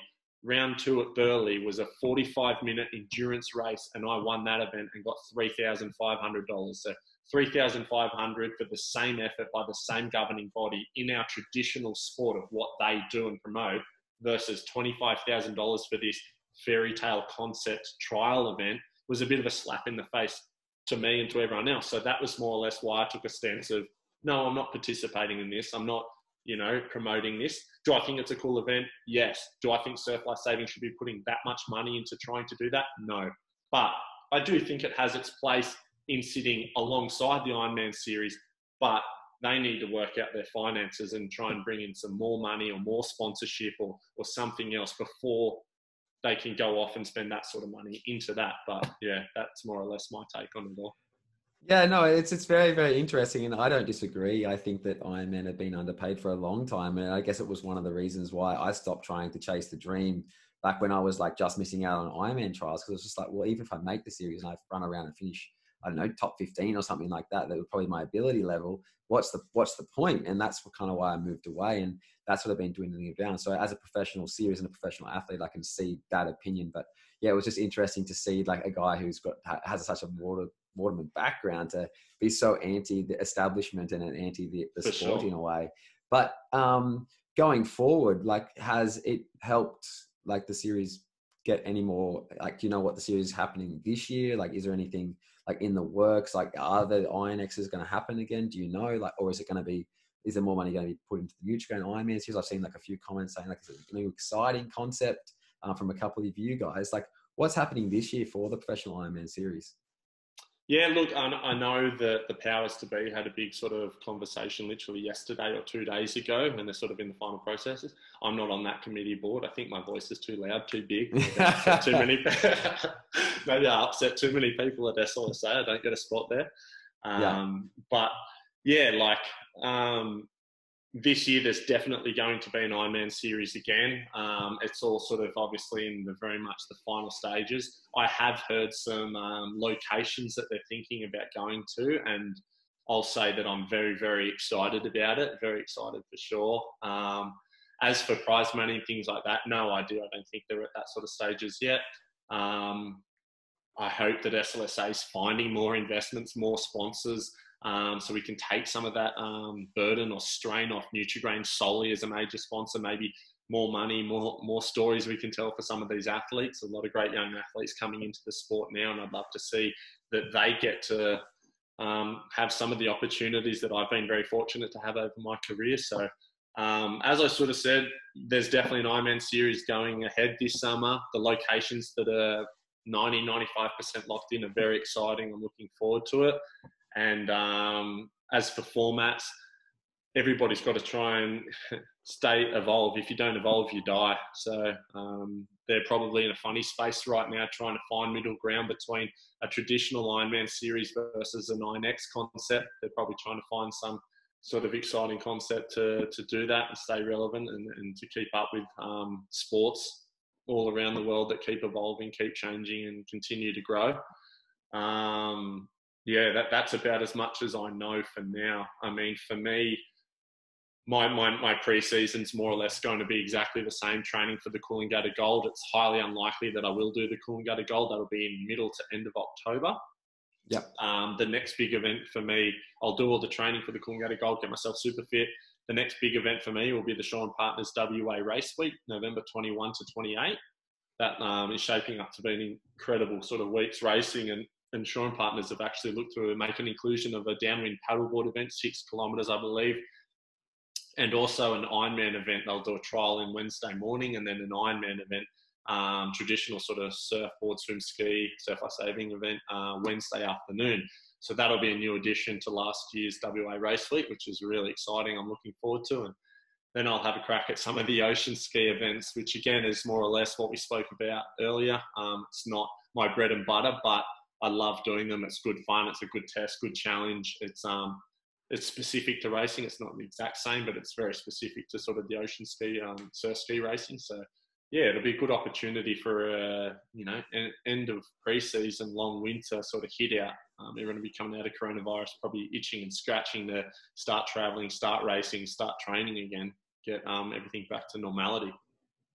Yeah, it's going to be very cool because I know that we both haven't been able to do our normal winter schedules, which is where, basically where my season starts. But when it's your sort of off season where you go and do all these different events, but it's nice to sort of see Shaw Partners in their involvement in ocean paddling and in Ironman and all sorts of water sports bringing sort of an exciting sort of new concept in a way with the Shaw Partners Race Week, the Australian Ocean Racing Series. There's all these different ocean ski races happening around the place, and it's great to see guys like yourself getting involved now. It's um, been obviously it's something that we probably all haven't been able to all do at the same time. So this year might be the year that everyone can sort of especially all the Australian guys anyway, go to the Australian Partners race, go to the Australian Ocean Racing Series and actually compete against the best Australian athletes in the water. Like that doesn't really, that hasn't really happened since let's say the Uncle Toby series when all like different water sports athletes would actually go and do the same event. So it's actually really cool to see. Yeah, definitely. I mean, everyone's sort of saying it's shaping up to be a massive sort of race week. I think the Ocean Ski boys are just too good. They'll definitely have an advantage. But like you said, it's going to be really interesting to see all those Ironman guys, your Shannon Eckstein's back, Caine Eckstein will likely be there, Ali Day, Matt Bevilacqua, myself, Kendrick Louis, and then we'll be coming up against yourself, Cory Hills. Um, you're going to have Kenny Wallace, you're going to have the Collins boys, you're going to have Macca Heinard, um, you know, the Norton brothers. Like, it's going to be a it's going to be a red hot start line for that um that that race week for sure. It'll be crazy to see. I mean, Cory Hill's got to be the red hot favourite, I would imagine, going in. He's just so good. He's, and he's just shown why time and time again for a long time now. So he's going to be hard to beat. I don't know if any of the Ironman boys will, will get near him. Ali Day kind of shocked everyone by coming out at Molokai in, in really good swells and conditions, probably dead flat, hot Molokai. Everyone would have said, wow, Ali's a red hot chance. But in really good um, swells and, and skill based sort of style Molokai racing, Ali finished third. Um, you know, that was pretty crazy for his first attempt and more or less his first ocean ski sort of like race that I'm aware that he's done. So he's really good, no doubt. Um, it'll be interesting to see how all the specific Ironman guys go against um, yourself and, and all the ocean ski guys. It'd be crazy. Yeah, it's really cool. And speaking of motivation, that's a good motivator for everyone to sort of get involved and, and sort of chase the chase the money, but chase the week, chase the experiences with so many amazing athletes and actually get involved in the ocean ski community. So it's going to be a really good one. Another exciting thing, we briefly touched on it, joining Northcliffe Surf Club this year. Um, you've got obviously an exciting announcement you had yesterday. What what sort of like the, the arrangement there and, and how long are you going to be going for, do you think, for the rest of your career? Yeah, it's um, really exciting, really exciting to be back there. It's, it's kind of weird to, you know, sort of, as I said, moved up, left Sydney and joined there 2007, 2008 to be back there now. Um, I'll be there for what I see as the, the remainder of my career. I don't plan on leaving, leaving anytime soon. Um, different stage of my career now. I feel like I've certainly got a lot to sort of give to those younger guys. I'm probably not as um, narrow minded and selfish in the sense of just, you know, putting my blinkers on, turning up, doing what I need to do training, going home. I'm very much more looking to help sort of build and grow and offer anything I can through years of experience to the younger kids, helping develop them, come help them come through. And um, yeah, look, I was very fortunate that um, Earl and, and uh, Shaw Partners came through to in a joint agreement and support um, getting me across and Bevy across to Northcliffe to race there. It's an incredible club, you know. You know what it's like at Northcliffe. I don't think there's any other club that does it like them in terms of demanding success and doing it perfectly from the, the top all the way down. The coaches are top notch, and the athletes that they get is a, it's a deep talent pool of athletes for sure. So looking forward to racing with those open guys. Shannon's going to be back a little bit. Apparently, he's coming back for the WA race week, so he'll probably be in and around there as much as he can with training. Caine Eckstein's always in and around it. I don't know anyone knows what Caine's doing. I don't think Caine knows what Caine's doing. And um, then we've got Cuffy, Corey Taylor, Bevy, myself. You've got Coombsy and a bunch of those younger kids. Um, we got Khan Karadag from Kurrawa, a young junior guy who's really good as well. So um, we're going to have a good good off season, good good summer to come, and um, yeah, I'm looking forward to it. I'm really excited. Well, yeah, North. This is a fantastic club, and it sort of um, breeds dominance and breeds a really, really good pool of athletes. So it's obviously cool to be back there after sort of a bit of a maybe ten or twelve years since you've been there last. yeah, but um, you probably never thought you'd end up back there. But it's obviously a nice place to sort of finish off your professional career since you basically started sure. your professional career there as well. Now, what's but after this? Is Just lastly, like what's next for Matt Poole, like, are you looking forward to the future? Like maybe three years, four years down the track when you may be not racing Ironman anymore. What do you think you'll be doing? Is is there any plans in place, or are you just going to take it by ear and and see what happens? Yeah, no, I've uh, started studying. I'm doing my real estate license. So I've um, spoken to a few people and, and, connections that I've met over the years, and I'm looking to get into commercial real estate. It's something I sort of like, funny enough, sort of been quite interested in over over a period of time now. So I've started doing the course, which is weird for me because I was never academically much back in high school. So all these years later, um, to be sort of online and, and doing it from home is, is I'm finding it a little bit of a break in pattern um, of lately, but I'm really enjoying it. I think that's probably the biggest thing is when you're enjoying studying and learning new stuff, it, it makes it more manageable. So, yeah, look, I'm, I'm looking to finish this, get my um, real estate license, and then um, over the next couple of years, I'm going to continue to racing and, and keep my sponsors, hopefully, and um, slow, start a slow transition into life after racing, commercial real estate, see where it takes me. Well, that's awesome that you've got a sort of a plan, sort of in the in the future as well, and I'm sure you'll do well. Because I, I know you'll be a good salesman, mate. You'll you'll sell ice to Eskimos, I'm sure. but um, well, mate, I really appreciate your time today. If is uh, if people want to find out more about Matt Poole, where can they go? Um, probably my socials, probably the best thing. Instagram, Facebook. Um, yeah, Instagram's Matt underscore Poole one, and Facebook is just Matt Poole Ironman. So usually I'm pretty up to date. I know coronavirus, I was pretty off the grid. I, I really enjoyed taking a bit of time off, but yeah, pretty much Instagram and Facebook's the best way and the best insight into anybody at all. You know, that's the beauty of social media, isn't it? You can reach out to absolutely anybody at any time and ask them a question, send them a message, or comment, like, tell them what you do like, don't like, whatever it is. Um, that's that's the beauty of it. So I think if anyone wants to get in contact with me, that's the place to go.